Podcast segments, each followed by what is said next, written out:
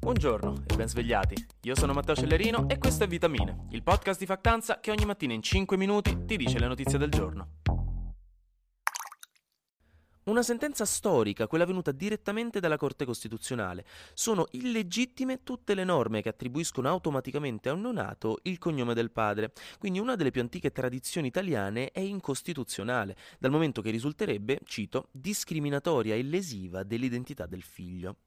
Quindi i neonati avranno di default i cognomi di entrambi i genitori, a meno che essi non si accordino diversamente. E sia chiaro, alla generazione successiva non è che avremo catene di 16 cognomi, se ne tiene uno a persona da dare alla prole, che ne avrà sempre due, quindi tranquilli. Comunque si tratta di un passo avanti fondamentale per la parità di genere nel contesto di un progresso dal sistema patriarcale.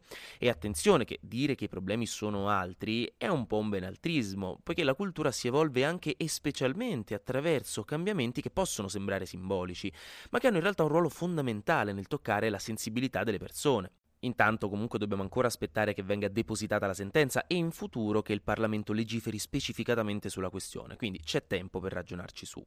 Stanotte Samantha Cristoforetti, l'orgoglio italiano dell'Agenzia Spaziale Europea, ha raggiunto la Stazione Spaziale Internazionale a bordo di un razzo Falcon 9 della SpaceX, quella di Elon Musk.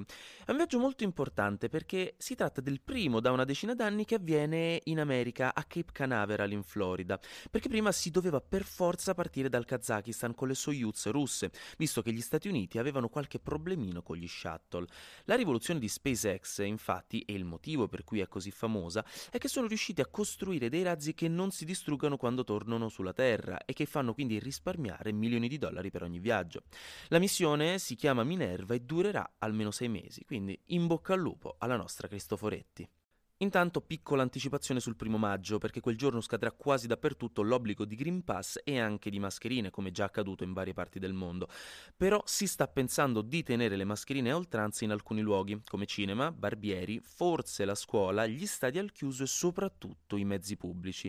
Quindi banditi gli starnuti liberi in metro, per fortuna l'ONU ha adottato, su proposta del Liechtenstein, una risoluzione che obbligherà i cinque membri permanenti del Consiglio di sicurezza, che sono Stati Uniti, Cina, Russia, Francia e Regno Unito, a giustificare il loro utilizzo del veto.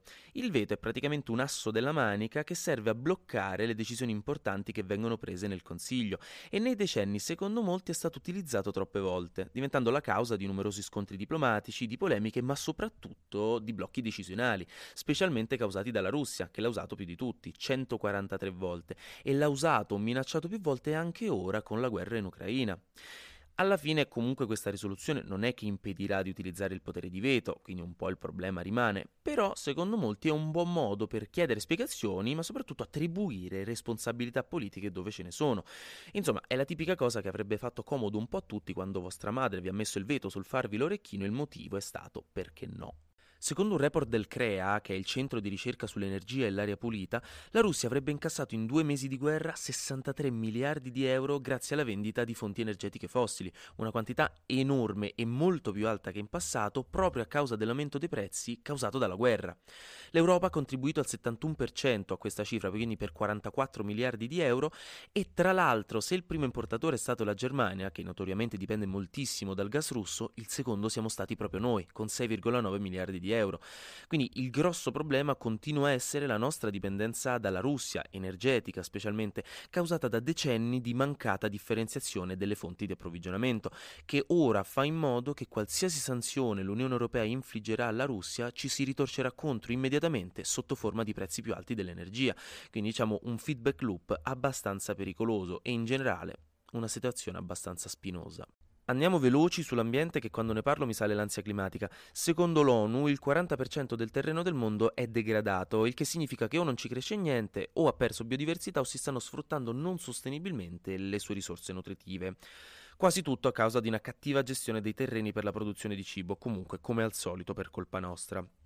Inoltre l'Ufficio delle Nazioni Unite per la riduzione del rischio di disastri ci ha detto che entro il 2030 ci sarà una media di 560 catastrofi naturali all'anno contro le 400 del 2015, mentre il Global Energy Monitor accusa 34 paesi di avere ancora nei piani la costruzione di centrali a carbone. Quindi oggi lo cominciamo col sorriso. Infine, uno shout out alle donne lesbiche d'Italia, poiché anche se la giornata della visibilità lesbica è stata il 26, negli Stati Uniti si osserva la Lesbian Visibility Week che finirà domenica. Quindi, che voi lo sappiate, tanto sostegno per voi. Anche oggi grazie per aver ascoltato Vitamine, il podcast di Factanza che in 5 minuti vi spiega quello che dovete sapere per la giornata. Io sono Matteo Cellerino e tanto noi ci sentiamo domani perché sarà successo di sicuro qualcosa di nuovo, quindi io non avrò finito le cose da dire. Buona giornata.